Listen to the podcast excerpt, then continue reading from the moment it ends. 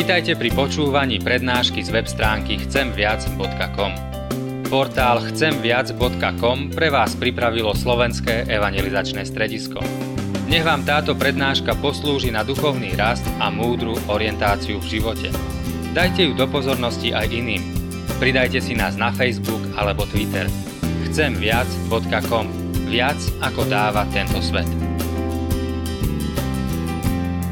Pokoj vám, bratia a sestry, týmto pozdravom skrieseného pána Ježiša vás pozdravujem v tejto chvíli. Budeme čítať Božie slovo na dvoch miestach. V liste Kolosenským v 2. kapitole od 13. verša a v liste Galackým od, v 6. kapitoli od 3. verša. Takto. Aj vás, ktorí ste boli mŕtvi v priestupkoch, oživil spolu s ním, keď nám odpustil všetky priestupky. A dlžobný úpis, ktorý s predmysmi zákona proti nám bol a nám prekážal, vymazal a odstránil, pribijúc ho na kríž. Lebo ak si niekto myslí, že je niečo a nie je nič, sám seba klame.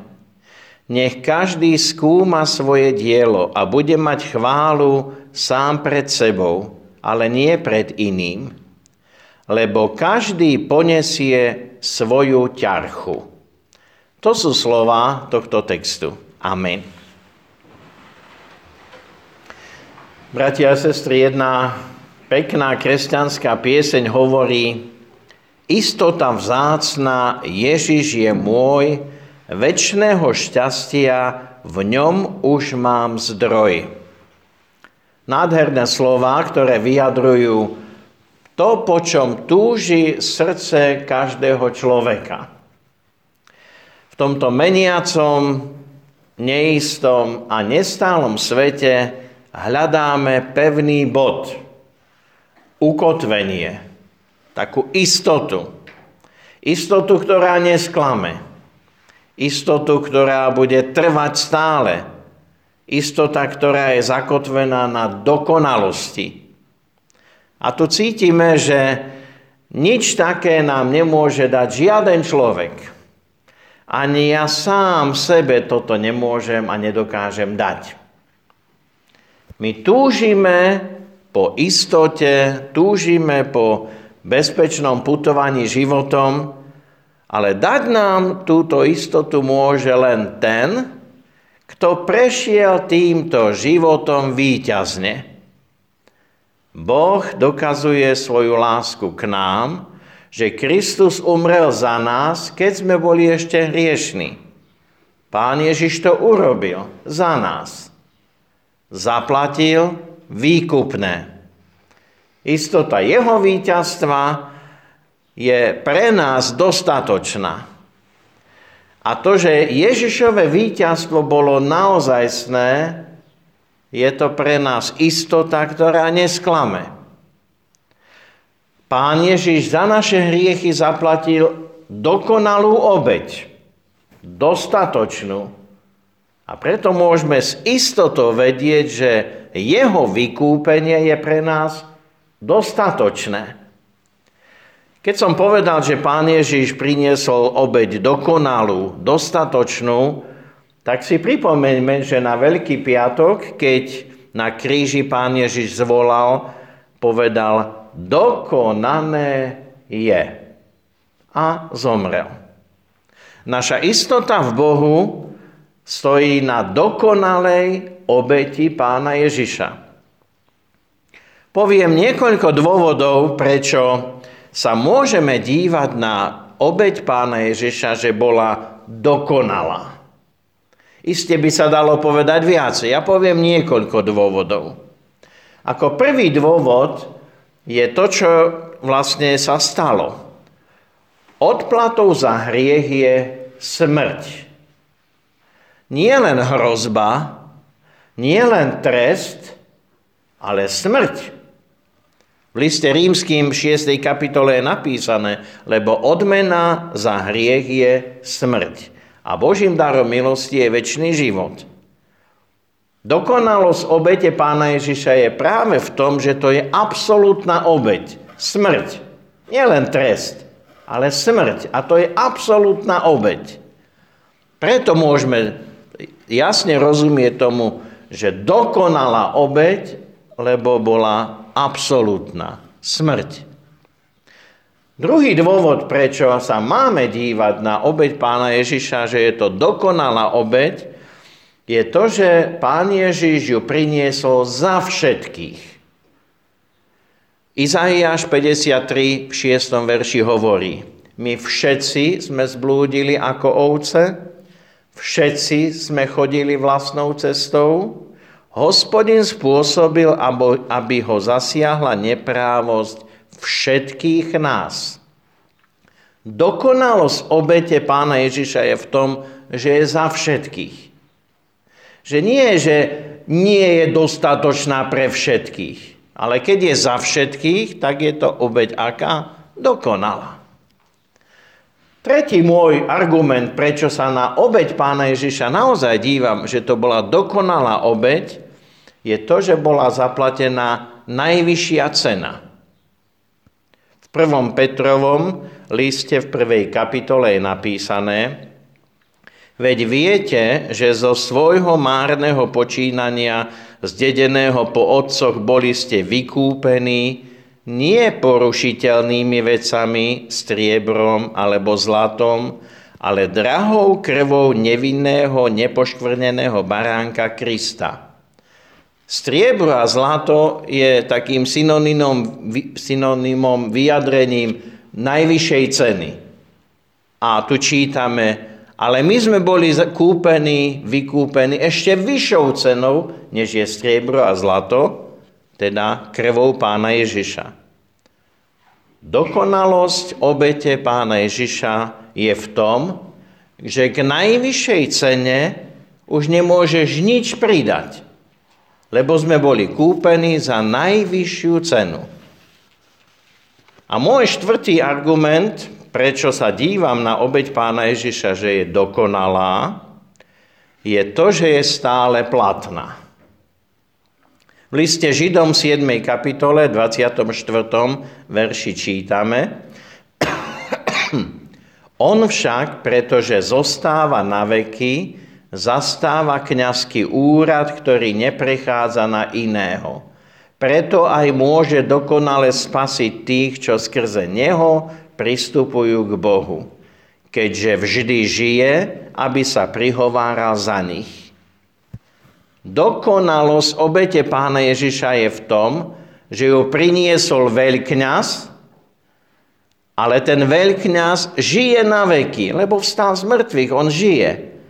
Teda veľkňaz pán Ježiš stále žije a jeho úrad neprechádza na iného. On sa prihovára za nás. To znamená, jeho obed je dokonalá, lebo je stále platná. Mohli by sme v tom výpočte pokračovať. Ale uvedomme si, že Pán Boh dokazuje svoju lásku k nám tým, že Pán Ježiš zaplatil tú najvyššiu cenu, tú dokonalú obeď za mňa, za teba, za nás všetkých. A tu vzniká otázka, prečo? Prečo Pán Boh miluje tento svet? Prečo ho neodsúdil? Prečo ho nezavrhol? Prečo Pán Boh miluje tento svet? Na tie otázky, prečo, asi máme jedinú odpoveď. Urobil to z lásky. Ale ja opäť položím tú otázku. Ale prečo z lásky k nám, keďže my sme hriešni? Nie preto, že si to zasluhujeme. Rozumel by som tomu, že láska je preto, lebo si to zaslúžim.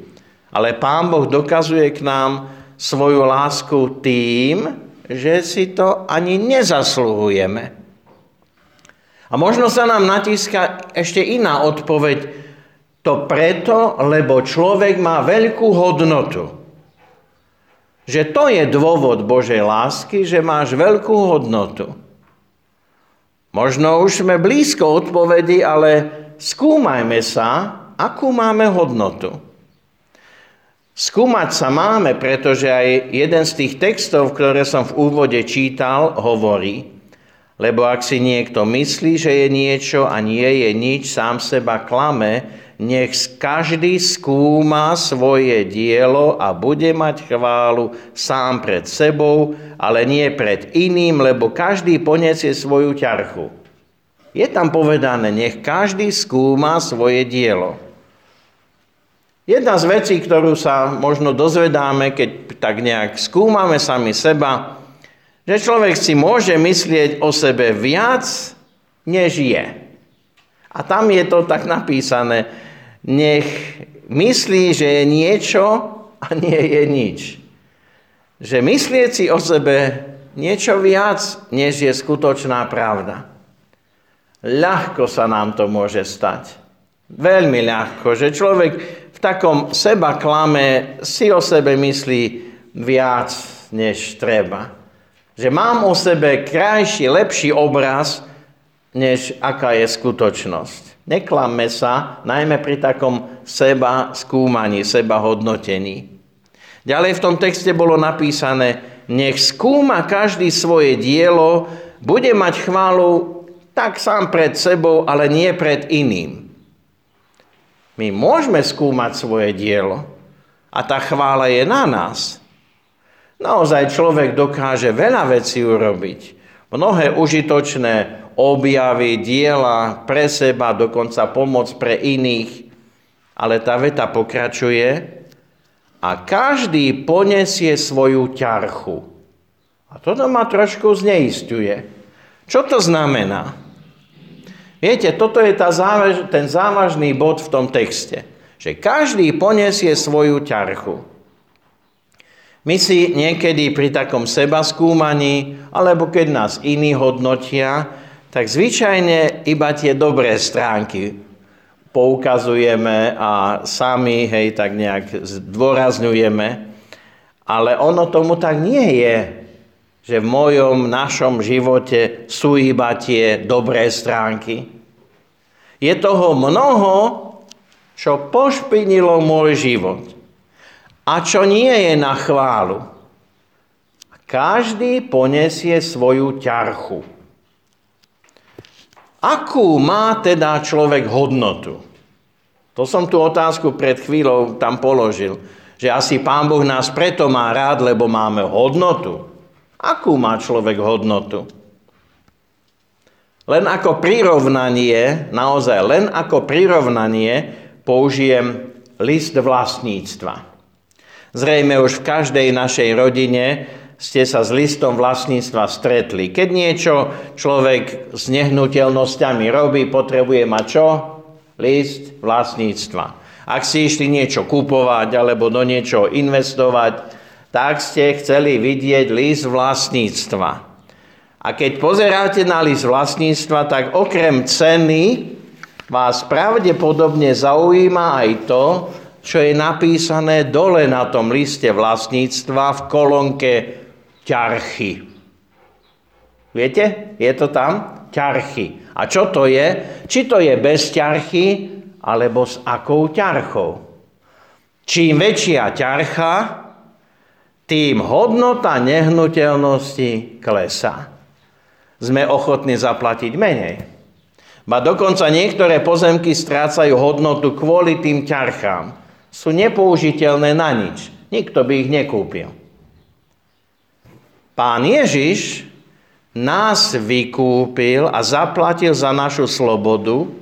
On, keď sa díva na náš list života, na našom liste vlastníctva, liste života v kolónke ťarchy vidí obrovský dlh, nesplatiteľné bremeno. Naša hodnota klesa ustavične devalvuje každým našim riechom. A toto pán Boh vidí. Viete, v listoch vlastníctva na katastrálnych úradoch sa zvyčajne niekedy aj podarí niekomu niekoho oklamať. Niekedy sa ťarchy zamlčia a podobne. Ale toto nie je možné pred svetým dokonalým Pánom Bohom. On to vidí. A čo urobí? Čo urobí vidiac tú kolónku ťarchy a každý nesie svoju ťarchu? Čo urobí Pán Boh? Zomiera za nás, aby sme my mohli žiť. Zobral ten dlžobný úpis a pribil ho na kríž. Tak sme čítali v tom texte. O čom nám teda hovoria veľkonočné sviatky? V tých niekoľkých dňoch nám pripomínajú našu stratenosť, našu bezhodnotu, ale aj to, že za náš život bola zaplatená najvyššia cena. Sme vykúpení nie zlatom striebrom, ale nevinnou krvou Božieho baránka pána Ježiša. Ako je to teda s tým našim zápisom v liste vlastníctva? Vieme, že katastrálne úrady majú povinnosť archivovať všetko. Aj keď nastanú nové vlastnícke vzťahy, tak v archívoch katastra je zapísaný aj ten starý stav. Všetko je tam. A ako je to s našim listom vlastníctva, s našim listom života? Apoštol píše, že na kríži bol pribitý náš dlžobný úpis. Áno, ale ako? Keď sa dívam na kríž, tak tam bol pribitý pán Ježiš. A Apoštol hovorí, že na kríži bol pribitý náš dlžobný úpis. Pán Ježiš bol pribitý na kríž. Zomrel, bol pochovaný, stal a vystúpil na nebesa. Pán Ježiš kráľuje v nebesiach. Kde je? V nebesiach. Kde je teda náš list vlastníctva? V akom archíve? V tom nebeskom archíve. Ale ten archív tam sa volá Kniha života. A kto je zapísaný v knihe života, bude žiť. Prečo? Lebo to pán Ježiš povedal, ako ja žijem, aj vy budete žiť. A v jednom z tých našich textov ste boli mŕtvi v priestupkoch, oživil nás spolu s ním, s Ježišom. Veľkonočné víťazstvo pána Ježiša je víťazstvom aj našim. Pretože on náš dlžobný úpis mení na Božie dokonalé vlastníctvo. Našu stratenosť na nové bytie. Našu ťarchu vín na slobodu Božích dietok.